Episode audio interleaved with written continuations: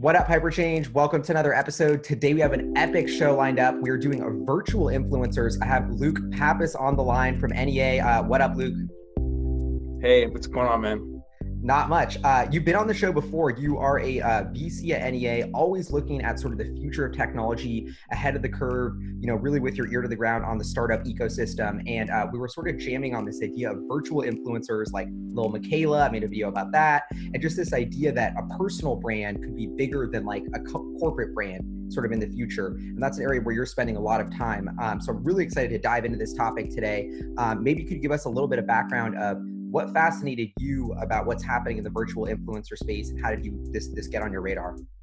Yeah for sure. So i can tell you uh, this is a huge thesis for us at nea we look at a few things. First of all you think about the kind of the fundamental platforms that exist uh, you know across social media digital media names like facebook names like netflix um, you know apps like youtube instagram. These channels of distribution have existed for um, for decades now. And if you look at the follow the followership and the ease of getting content out to an audience, it's never been easier. Uh, and so for us, like you know, being early stage investors, we're looking at all these different technology companies and thinking about what is the next generation um, of business model. And it's tough if you're a startup trying to build a new platform to compete with uh, with these you know entrenched tech companies that have hundreds of um, you know millions of followers in, in some cases uh, and audiences. And so for us, we're thinking about these kind of additional. How do you build on top of these existing platforms, and what are the next business models that take advantage of, the, of these layers? And and a huge opportunity that we see is, as you put it, you know, digital influencer space. And I, I, think that's an amazing kind of thesis because that's something I built my entire company and business around hyperchange. Like, yes, we're monetizing just with YouTube ads, probably really underpriced right now, and Patreon, but I have an Instagram account, I have a Twitter account, I'm on Spotify, I'm not monetizing the podcast version of my content. So when I think about setting up like a brand, like I'm just trying to maximize distribution. And like you said, like Netflix, all these platforms we mentioned, to me are just such early in the infancy of allowing the monetization and like kind of power of the distribution. So I feel like it, it's still so so early in those days. Um, and one of the really interesting you mentioned like new business models coming up, and one uh, I know that you're an investor, and that's kind of a controversial but really funny one to me is Goop, um, because I always heard of Goop and was like, what is this? Like I'm in New York, I live in Soho. My friends are like, we're always walking around the Goop store, like making jokes about it. Um, but then I saw the Netflix show Goop, and I was like, wow, this is actually like you know, I was hating on it, but it's like interesting. Like, I don't know. I'm not a Goop fan, but I, this is a fascinating business case study that you've been kind of on the front lines with that fits exactly in this thesis. So I'm curious if you could like fill us in on a little bit on the Goop uh, story and background. Yeah, for sure. Um, you know, Goop, as you mentioned, very polarizing brand, uh, and I think you hit on this. It's it's polarizing because those that don't understand really the ethos of the company, it, it seems like you, you you've got this brand that's pushing products, and some of the products are definitely out there and um, uh, attention grabbers for sure. For us, like Goop is really fits in the, the thesis of content driven commerce. Um, and what really matters, I think, the more you dig into the company, you'll realize this, is it's authentic content. Um, you know, the company was born uh, around Gwyneth Paltrow's newsletter that she would share with. Really, it began with her friends. Like she she had a, a few recipes that she was around the holiday season. She was sharing with friends about different dishes she was cooking um, and just through the like honestly the viral network of content friends shared with other friends and the newsletter grew and grew and grew and you had this authentic community that was really just seeking out um, different ideas around food around fashion around lifestyle. Um, and so we uh, had we were fortunate to partner with Gwyneth really at the earliest days uh, and and put a business around her newsletter and that's grown into what you what you see today in Goop. But what I think is really unique, and we're seeing this more and more kind of in the modern day commerce model, is this idea of content driven commerce. And, and Goop is a pioneer in this, where you're not necessarily thinking about, okay, what product am I going to sell? You're thinking about the content piece first. And with Goop, it's all about education. You know, the part of the, the mission of the company is experimenting and trying out things that other people maybe don't have the financial flexibility to try, or maybe the um, uh, adventurousness to go and try. Like Goop's mission is we'll go and try this out and we'll share the learnings with you. And if we believe in a product and we realize a benefit from it, we're going to tell you about that. That's going to be our content. And then you can engage in that content. And then we'll also, you know, there's a secondary piece, which is the commerce piece but it's all driven by content, by exploration, by learning. And I think you hit on that when you watched the uh, the Netflix special. Um, that really comes to the forefront. And and so for us, it's an exciting. I mean, that was kind of an early investment for us in our consumer portfolio. And now, as we think about content-driven commerce, and you know, we're, we're on our 17th fund at NEA. Uh, consumer investing is a big priority for us, and this idea of content-driven commerce is really one of our leading theses. And I'm curious, like, you know, what's the business model of Goop? Because it's so fascinating the way it just starts with this little newsletter, then they have a store in Soho, and then what you're kind of saying, this content drives the commerce aspect, which is they're launching products, which maybe that's their moneymaker. Um, I'm kind of curious of like, what's the overarching vision that ties this all together? Is it just the one kind of tastemaker, Gwyneth Paltrow, who then you know the thing she likes happens to turn into this crazy multi-billion dollar brand like it's almost hard to wrap your head around but that it almost feels like she's the tastemaker of this movement which kind of has all these ancillary businesses and product ideas. Yeah the way we think about it uh, i mean you hear this word a lot especially around consumer is a lifestyle brand.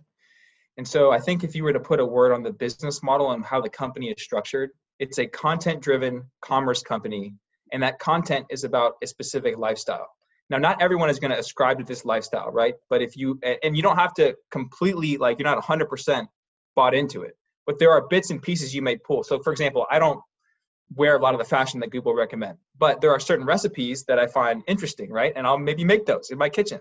So it, appe- it appeals to me in that way. So the lifestyle component, there's all these different, you have kitchen, you have fashion, you have health and wellness, mental health um, all these different components that make up a healthy lifestyle or someone's you know lifestyle in in the Goop's context it's largely shaped around gwyneth um, that is you know from the earliest days that was Goop's brand um, and so if you think about a lifestyle company you know in, in this kind of model that's what goop is for uh, you know in, in our minds. You can see this though in a bunch of other different categories. A good example kind of a of, of the similar model but a much different market is 100 thieves. That is a lifestyle company for the gaming category. When we talk about different ways that you can ultimately monetize this, you have a lifestyle brand which the content is supporting and, and which ultimately furthering. But there are a lot of things you can do when you have that really powerful content engine. You can do in-person experiences. You mentioned the Goop store you walk around.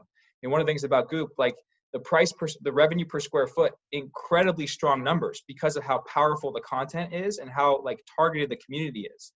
Um, so you have your in-person experiences, you have your digital experiences. You know, we aren't today we aren't really offering a digital content subscription model. All the content is largely free.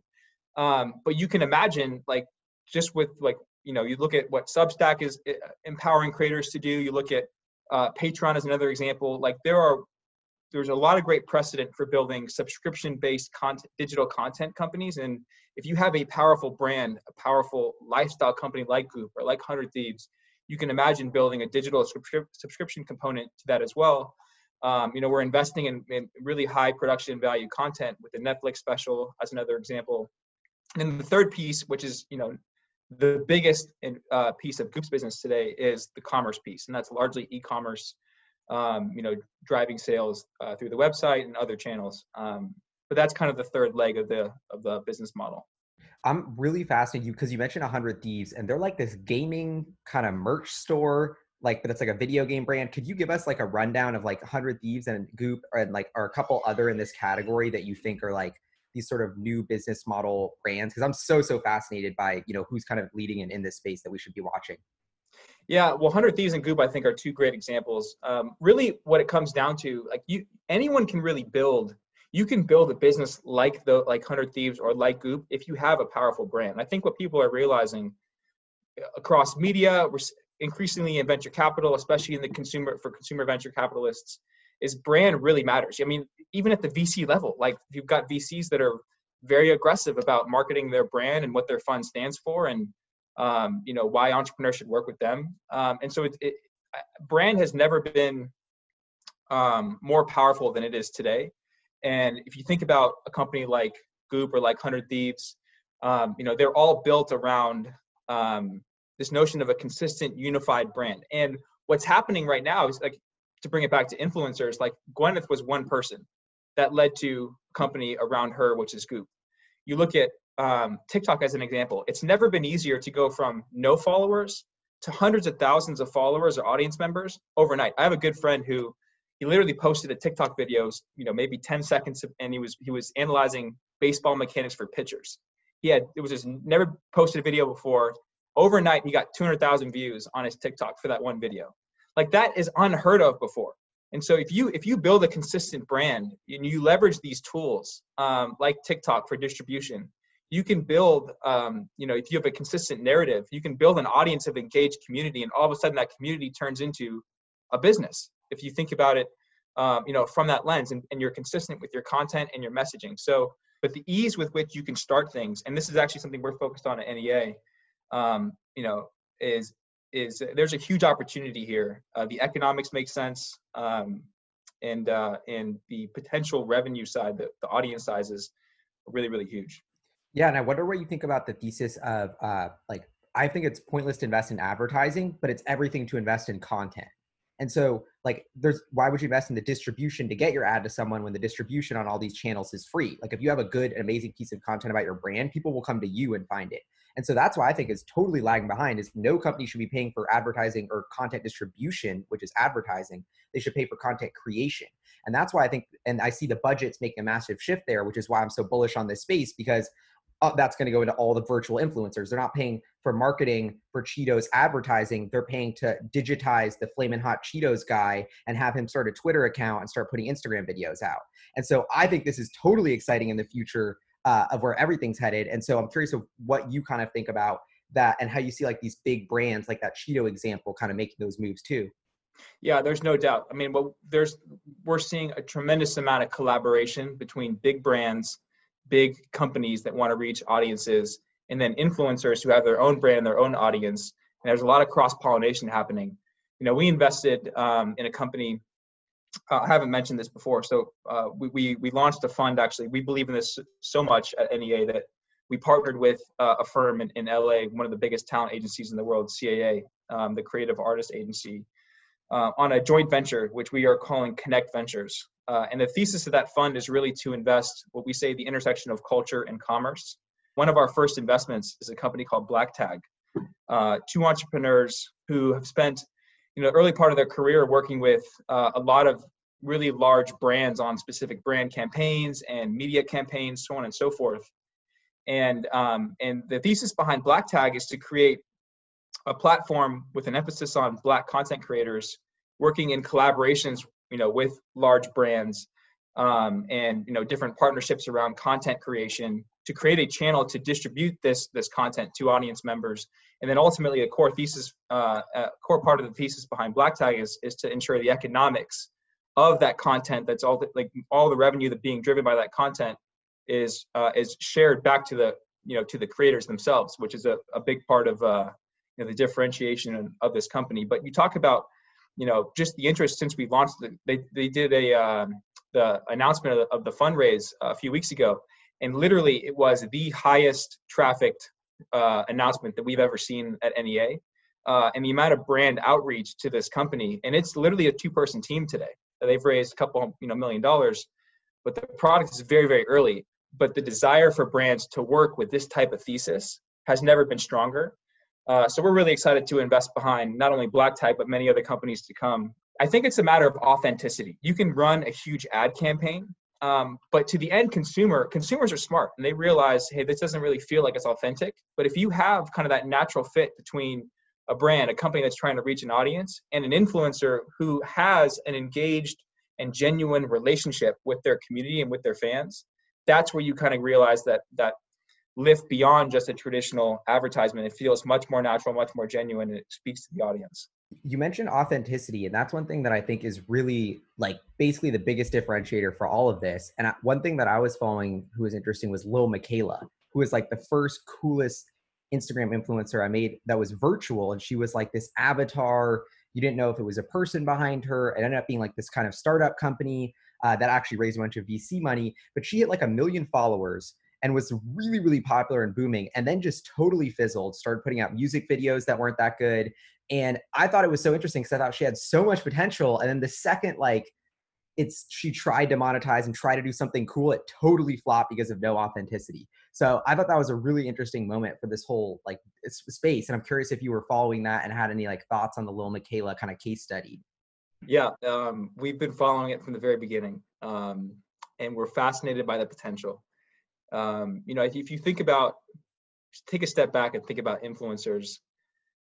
Before the advent of the digital, like Lil Miquela style influencer, we're people, right? We age. We're not perfect. We're going to make mistakes. We might say something that we don't, you know, necessarily agree with, and and all of a sudden that's in the press, in the news, and all picked up by a bunch of articles, right? So you may be like a massive celebrity and you know you, there's still risks involved with your personal brand things that you may uh, may happen to you um, so on and so forth. The potential of a digital like truly digital influencer like a little miquela is that you could control 100% of the narrative. You like you control the appearance you control what that influencer what values they stand for what um what things they get behind what messages they share with their audience. And uh, and that's really intriguing. And not only that but like you're never going to age. You can literally exist in, in perpetuity. Um, so the thinking about that in the context of kind of you know we've all, we've had celebrities we've, we've had influencers really throughout the history of, of human history. Um, but we've never had you know this uh, the option to control something 100% like like like a uh, Lil Miquela style influencer and so it's the it's still the early days i think we're, we're understanding people are understanding and learning about how to i mean you mentioned kind of the rise and then there was a there was a, a bit of a fall off um, and some some volatility in kind of the more recent history around Lil Miquela. but um, i think with any kind of new innovation and this is definitely an innovation when it comes to um, influencers uh, you know there's going to be a learning curve um, and so we're, we're following it closely if you just look at Lil Miquela, like that profile itself there were a lot of brands bringing it back to you know brands when to work with influencers that had some very interesting collaborations with her. You know, I think that speaks again the power of uh, of an influencer, um, you know, X brand collaboration and um, you know reaching a, an audience that um, has self-identified with that influencer. So you know what matters to them. You know, um, you know, kind of how to message a specific product. Before, you know, 10 years ago, 15 years ago, we didn't have the creative tools to make visually appealing content like Lil Miquela is today. And the content is beautiful. Like if you look at her Instagram posts and you maybe just take a, a glancing look, you might not realize it's it's you know created digitally. Like the, the, the ability for us to create really engaging, lifelike content has never been better. And the tools today that we have have kind of crossed that uncanny valley almost where it feels natural. It feels like it, you know it's it's someone you might cross on the street. Um, so yeah, it, there's a lot of there's a lot of factors that have been building to kind of where we are today, and I think it's the early days of uh, this digital kind of synthetic influencer. Yeah, one really interesting case that I was following was Grimes, um, because she kind of like I had this weird sort of uh, statement a while ago where she didn't want to keep touring. Um, I think it was because maybe she was having a baby or something, but wanted to like have this sort of brand that was her, like a digital avatar that could do concerts, that was yep. her, that was her artist. I don't know. I, I fully, um, it's like too next level for me to understand. It was kind of this idea that she had her own digital avatar that wasn't exactly herself, that wasn't tied to her body, but was still influenced by her. And to me, that's the perfect hybrid of where I was like, that's going to crack the code. Like Lil Miquela ha- doesn't have that authenticity, but if it's Lil Miquela with like Grimes, you know, this real person behind it, kind of create, and you know, Grimes is that creative visionary to me that's kind of like like it's it's it's it's like oh we're just creating a virtual influencer. It's like way more than that. To me this is as much art as like doing a painting would be to create the virtual influencer. It's just we don't appreciate it like that. But um, so i'm curious if you thought about that case study because when i heard grimes doing that i was like this is what i could see the future of artists doing. And then you die and you still have this kind of you know thing that can do performances and people can you know interact with in some way. Yeah it's great that you bring that up because we've actually spent the last maybe six months um, you know, obviously with everything with COVID, live events and music, the music category specifically has been hit very hard. Concerts have been shut down. Performers aren't able to perform in person. Um, and so I mentioned our Connect Ventures, um, uh, you know, fund that we've that we started with CAA. Music is a big part of CAA's business, and they have a number of, um, you know, a big part of their roster of talent is in the category. We've been spending, you know, a good part of the last five months, five to six months, thinking about what are ways in which we can bring the the power and the joy of live events especially music related events to audiences that are craving it today and uh, you know allow artists and and and creators to connect with their fans and so there's been a huge amount of innovation just in the last you know half a year around virtual event platforms. You look at what Hopin is doing for um, like big corporate events, right? Um, that, that's that's one category.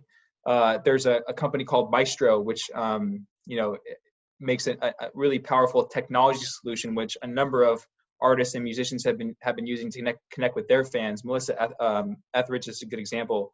She's she's been doing a concert a day powered by Maestro, where she's you know playing in her garage and um, streaming it to you know tens of thousands hundreds of thousands of fans um, every day and there are as you mentioned kind of the digital side of things there's another company i'm blanking on the name but they basically you, you record in a, in a green room and the what's on display in front of everybody is a virtual it's, it's an avatar right it, and so you're it, it moves along with your body but it isn't your um, your your person on the screen. It's your avatar. There have been some really big artists that have uh, have demoed the, the, the product and have done actually a few events with their uh, you know for their for their fans uh, with this. Um, and I think it's going to be something that we're going to see a lot more of. Not so much to replace live events, hopefully in a post-COVID world, but to augment them. If you think about like if you think about doing a concert, for example, in LA, you know, it, if I live in the UK, I can't attend that concert in person, right? So all the fans in LA can go to it, but for the fans around the world that might want to share in that experience, you don't have the ability to do that today unless you're streaming on YouTube or something like that. Um, so there's an opportunity to you know leverage these what's being the tech being built today for this COVID specific use case to add and increase the market opportunity for, around live events and music specifically is a good example. Um, so yeah, we're seeing a lot of innovation out of necessity today, but um, could be really interesting new use cases that we don't anticipate. Um, yeah. And the digital, like kind of to tie it all back, the digital avatar, like that is a really that is a um, a core part. A lot of these uh, these different um, platforms that are being built. You know, another interesting company uh, around the kind of the digital avatar space is Genies, which we're actually investors in. Um, you know, kind of similar to Bitmoji back in the in the day creates just a you know digital avatar for, for people and which will you know the amount of the amount of inbound demand for that company for people saying hey I want to have my genies has been huge uh, and you kind of see the genies popping up all over the place a lot of them are Zoom um, like pictures if they don't want to have a camera on but uh, but yeah there's there's a lot of my friend is telling me about genies and was so hyped about it so it's funny you mentioned that and he was like bro you got to check this out so uh, yeah um the other thing that you, you came to mind was the Travis Scott Fortnite concert, where like Travis Scott did a concert in Fortnite that like a hundred, I think this was like a while ago, but like a hundred million people went or something insane. And I was like, that is so cool because what like this virtual you being in UK and trying to go to LA concert, to me it's like live streaming on like a laptop is such a crappy, not the true final form of this. It's like VR, I'm in this room where everyone else is like an avatar like I, I don't even have to be me. I could be an avatar of my you know whatever and then i'm in a concert. Like i, I don't know. That's kind of how like the future of music is almost like these dance clubs everyone's dancing by themselves in their own home like but i don't know i see so much example. potential I mean, there. like you, you, fortnite for, first of all talk about the cultural power of and, and tying again back to brand power like the brand of fortnite and how much it's infused in, into pop culture with all the different dances and you know soundtracks and all this all this stuff. Like it, it is a huge part of our culture today. And i think if you look at like the opportunity travis scott's team is fantastic probably one of the best in the business about thinking about these new innovative ways to get you know that content his brand out to his fans and his, his audience like what an amazing event right? And you know that event could you picture that 10 years ago? Absolutely not. But now like you've got this massive online um, you know multiplayer game that's virtual and and you've got you know people not just music right? You've got you know major nba players that are you know after the game they're streaming them themselves you know playing fortnite with their friends or whatever it is and they're connecting with their fans you know through twitch and discord and, and whatever it might be like culturally like there is a huge infusion happening um not just around fortnite but with you know these large digital communities these digital platforms uh, and the and the concert you mentioned is just a huge example of the potential of what can happen. Yeah, and I think a lot of older kind of like the Wall Street financial uh, part of the world is missing that the culture is happening on Fortnite. Like that's what I almost realized. Like that Travis Scott Fortnite thing, like that was the coolest concert to go to, even though it was digital.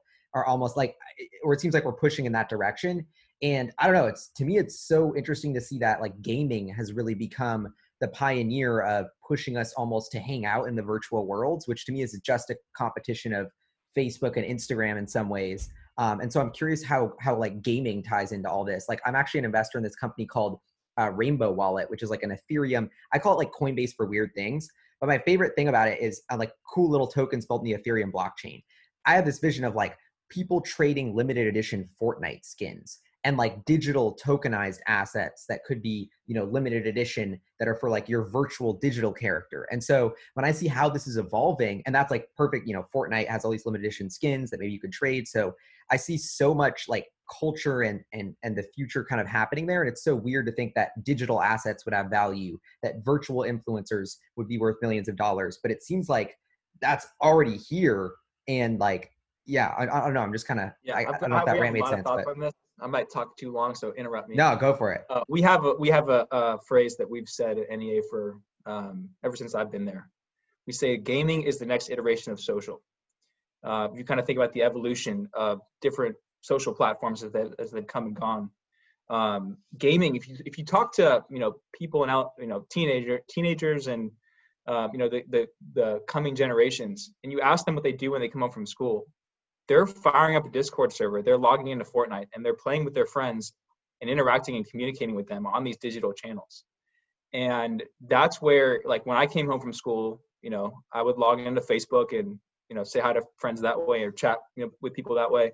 Now it's Discord. Now it's Fortnite. Now it's you know these these digital gaming channels. And so we really believe we have a you know strong thesis that that that gaming is really that it is uh, a social um, you know um, channel today, and it will only get bigger and, and grow from here.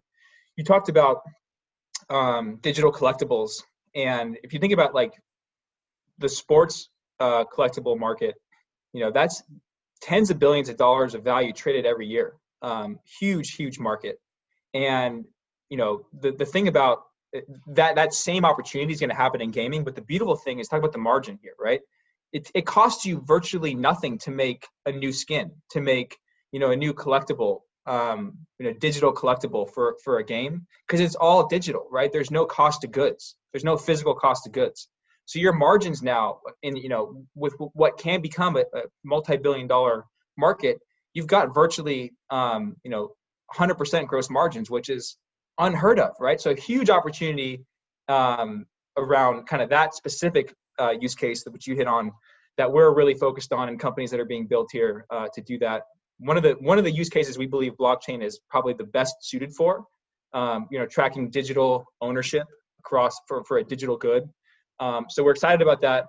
And then i think again to tie back to influencers especially and, and, and to gaming look at someone, someone like ninja who almost two years ago no one really knew who he was right? And now uh, I, I don't remember exactly which publication it was, but they put out the, these stats, and he is the most globally recognized athlete if you consider, and we consider, you know, gamers. No way, that's the crazy. Most globally recognized athlete, more so than Cristiano Ronaldo and Messi. Like that is insane to think about, right? And it happened in less than two years. That's the power of gaming. That's the opportunity that we see.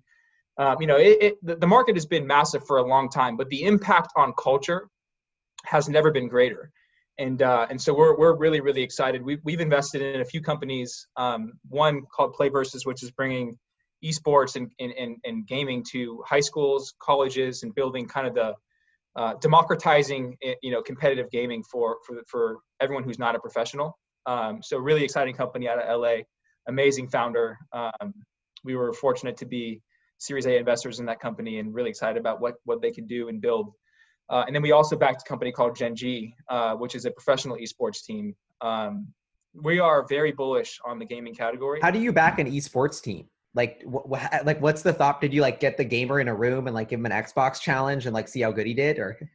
no, so that we uh, we we backed. The, uh, there's a parent company that owns um, you know across a bunch of different titles, League of Legends, um, uh, probably the the biggest um, title today. But there's a there's a bunch that they all have different teams that compete in. But effectively, you know, the the the parent company owns franchises across all these different gaming titles, and then uh, we'll field a team in each one each each of them. And the investment that we made goes to support the training facility and um, you know all the it's like owning it's, it's exactly the same as owning a professional sports team in major league baseball or the nba or the NFL, where you're supporting all the operations, and then all the revenue that comes, you know, league revenue that comes into the to an NFL franchise, it's the same for gaming, right? You've got advertising revenue coming in, you have merchandise sales coming in, you have um, prize pools from winning, you know, various tournaments and challenges. Um, so yeah, we, we, we we're very bullish. I, I was uh, arguing with my dad the other day, being like, uh, "We're watching football," and I'm like, "I don't even like football anymore." Like, I was a die-hard Seahawks fan, and I'm watching the game, and I'm like, "Dude, like, it's built for cable. Like, it's 50 minutes of gameplay in three hours. There's constantly an ad. They're interrupting. The flow's super low. Like, these announcers are like so bored and yawning. I don't know if it was because of COVID. I was like, "Can I just uh, switch a button and just switch to like some crazy YouTuber kid to announce yeah. the game? Like, what are we doing here? Like." It was just such a bad, archaic legacy media uh, entertainment product when I thought thought about sports. And so I was so I don't even think people realize how dead sports are in the water. When the more and more I thought about it, it's like baseball is not getting more fun to watch. Football is not innovating, you know. But every single year, the graphics and the competition and the money and the and the production value and the ease ability to communicate with your friends and watch that sports content get better. It's almost like internal combustion engine flat. EVs getting better, like that inflection point to me, it's the same. Like normal sports, just like chilling. Esports, just crushing it and getting way uh, better. And like you said, that Ninja stat feels like I'm already like, oh, you know, esports is going to win. It sounds like that moment already happened with Ninja. Um, but and I'm kind of curious, like switching gears to this influencer kind of sports are dead, but the only cool thing happening in sports right now is Jake Paul uh, boxing. And so I think this is hilarious and just fascinating that the Jake and Logan Paul have gone into boxing and they're doing pay-per-view boxing content. They're probably making way more than on YouTube with it, like that same thing. Like you're a creator, how to use these platforms once you get your brand to monetize this weird like one-off live event. I think that's a business that Zoom should get into is is helping people make that, do that really easily. But I'm curious if you've looked into the kind of Jake Paul uh, boxing world and that, the business model behind that as well. Um, I, will be honest, I haven't actually. I don't know much about. No, it's it's it's cool. It's fascinating. I've just been. I just can't believe that. I saw some of the clips. Yeah, you know, like, I'm, I'm like, who am I gonna box? I'm like waiting to call out like David Einhorn, like on some of these Tesla shorts, yeah. but I feel like it wouldn't be yeah. fair. But I don't. I mean, I think I think if I were to say if I were to say I don't know the specific like I, I don't follow Jake Paul like religiously, and so I don't I don't know exactly what happened there. But if you just take a step back and think about how how to garner views today as a content creator, like increasingly what we're seeing is more and more extreme content is like appealing to um, to specific audiences. And so what we, we've kind of as we've looked at this landscape, if you think if you think like 10, 15 years ago, because you didn't have as powerful of distribution as we have today like you couldn't open up your phone and it's like you know have all your communities organized and all your different apps and like pull up a youtube video or pull up an instagram page like that volume of content didn't exist before. And so what you had was you had very vanilla communities right? You had much larger communities of people and and the and what they were ultimately organizing around were much more vanilla concepts much more vanilla content. Today like communities are becoming much more polarized they're becoming much tighter becoming a little bit smaller. Like the, the size of the, of the audience is coming down for like these highly targeted communities but they're much more targeted. And so i think like that might be one thing that that, that you kind of see with you know jake paul as an example like these very very extreme like in your face like out there um, uh, units of content. And they maybe they don't appeal to everybody but what it, what it is allowing is like the coalescing of very tight communities around very tight subjects. And honestly a great example of this is what's happening in our political world right? You've got kind of the the fracturing of what used to be a two party system um, and you know more and more extreme policies on both sides are kind of creating these different factions and, and fissures. And so uh, that's an example i think in, in in politics. We're definitely seeing it in in content um, yeah, the internet's turning into a weird place, giving these niches like a voice. Um, and I guess the other thing I was I, I should have asked asked my Jake Paul question better was he has this comment of like I'm gonna be the first social media billionaire, which to me I'm like, dude, you're gonna be like a hundred billionaire, the first real social media. Probably won't be Jake Paul, but like the the ability for one person to be that brand that's as big as Comcast, NBC, ABC, or like I don't know if maybe YouTube, Twitter, and yeah. Instagram or the NBC. But I thought that was a powerful. When I heard him say that, I was like, man, I'm so pumped. I'm not working for like Goldman, and I'm on I'm on the independent creator yeah. side of the financial world because that's where the chips are going to fall. And I feel like he's doing that for the media world, where Jerry Seinfeld had the number one show and made 50 million. And you know, even inflation adjusted, Jake Paul's going to make 50x that with the number one show, even though it's more fragmented and not even as much of the cultural zeitgeist is tuning into him as was Seinfeld in that moment. But yet yeah. he's able to leech 10 times more value than Jerry Seinfeld did.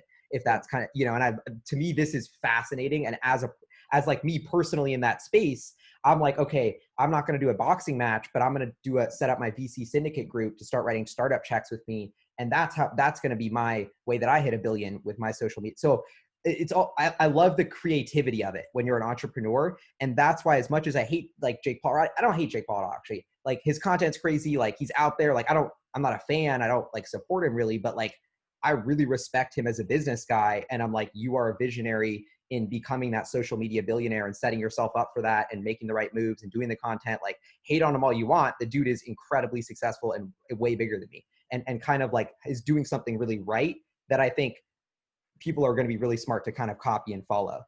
Well i think you bring up a good point is that you know it used to be you would you would you would um you know you you would be an artist you'd be a creator and that was all you did that's all you were known for.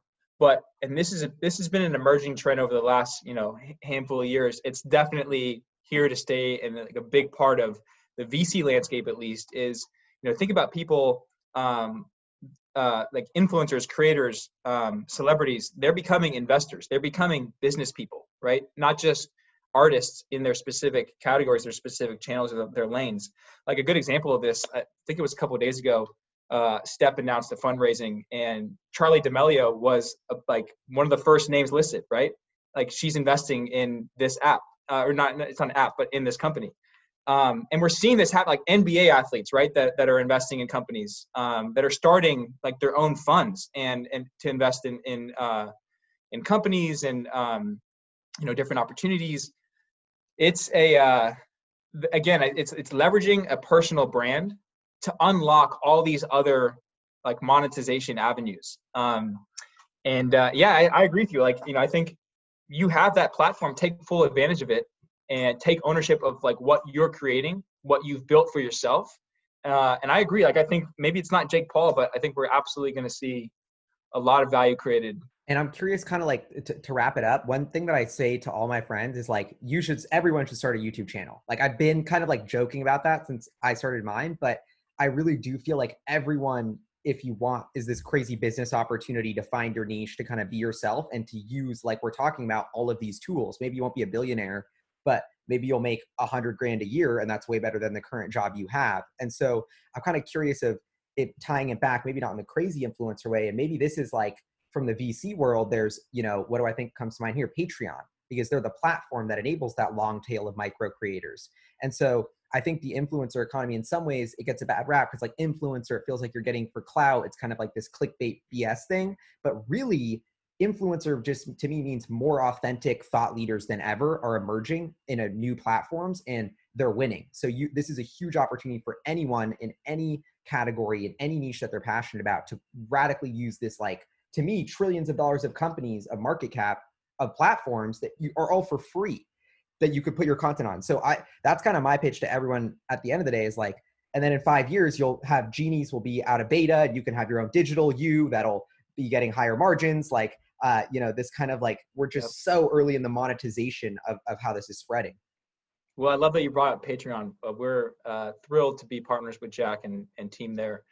Um, we think, I mean, everything you just said, we, we, we agree with um, the thesis. If you think about especially with you know think about the tailwinds of covid and how much time people have on their hands now and you know back to 2008 2009 the last kind of major crisis we had in the financial markets and you look at that time period really as the birth of uber and airbnb two massive technology companies today right? And they were built around this opportunity of people looking for you have this asset multiple assets a time and a car or it's time and a spare room in my house right? And you have this need with you know when the financial crisis hits people have more time on their hands they have a need for for additional income. And you and these companies created opportunities for people to monetize you know their time and an asset in ways that didn't exist before the same thing is happening now unfortunately with covid right a lot of people have been impacted by it but what you think about a silver lining it creates an opportunity for people to explore a passion that maybe they didn't have the time to do before, right? And companies like Patreon, channels like YouTube, these these these these um, methods of distribution for content and monetization, you can build a community of, people now around a followership. And it maybe it's not as you put as you put out, maybe it's not hundreds of thousands of people, but maybe it's an audience of 15 or 20, right? That are really passionate about what you're doing. And they're going to support you. Like I I have a few uh, patron, uh, you know, on Patreon, a few uh, people that I support. One of them is like maybe an audience of 15 people. We just buy sheets of music, piano sheet music from this one person, right? And it's not a huge business, but it's amazing content and um, you know i really like it and so i want to support that content. And patreon enables that type of you know kind of peer-to-peer almost um, uh, value for value which is which i think is so powerful and i think you know if, if it's just one person who can follow a passion now that did that they weren't able to do before but now it's authentic and they have time to do it and they have these tools that allow them to capture value for the value they're creating um, it's a huge opportunity and we're thrilled to be partners with companies like Patreon to go and enable this for people. Dude, I and you said so I can't let it go. The Patreon. I mean, I, am a huge fan of Jack. We had him on uh, Hyperchange. Like, honored to be able to talk to him.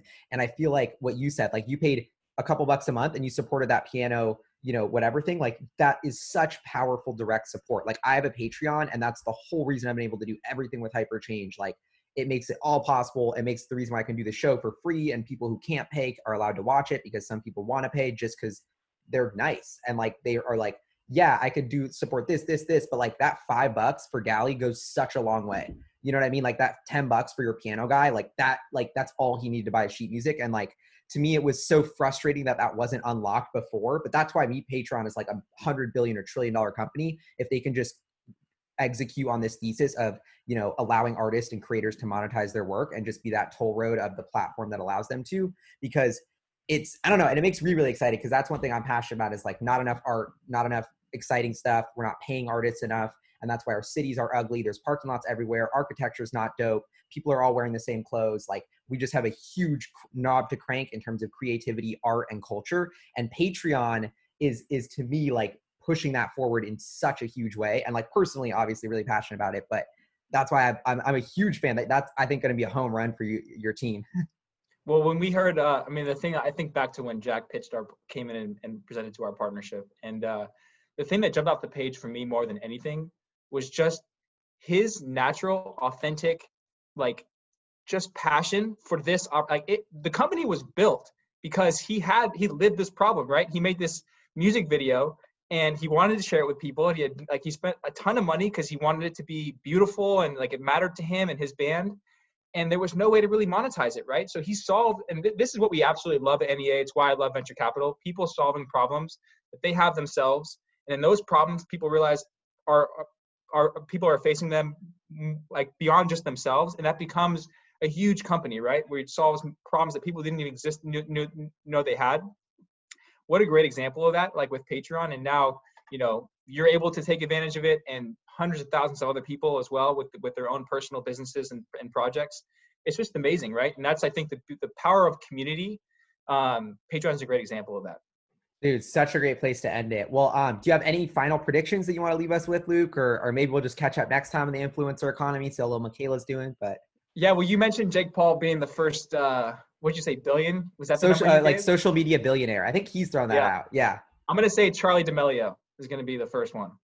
Wow. Okay. Honestly, I'm, I'm not gonna hate on that. yeah, she's killing to, it. She was the fastest to 100 million. In like so. 10 years to know if that's true or not. It might take some time, but uh, dude, uh, at this rate, like like 2022 probably. Like you yeah. know. uh, dude, uh, thank you so much for joining the show, taking the time, Luke. Really appreciate it. I'll put your info, NEA, and uh, your personal Twitter down below so people can check out uh, your stuff and follow you more. But really appreciate the time. Have an awesome day. Awesome. Thanks, man. Peace.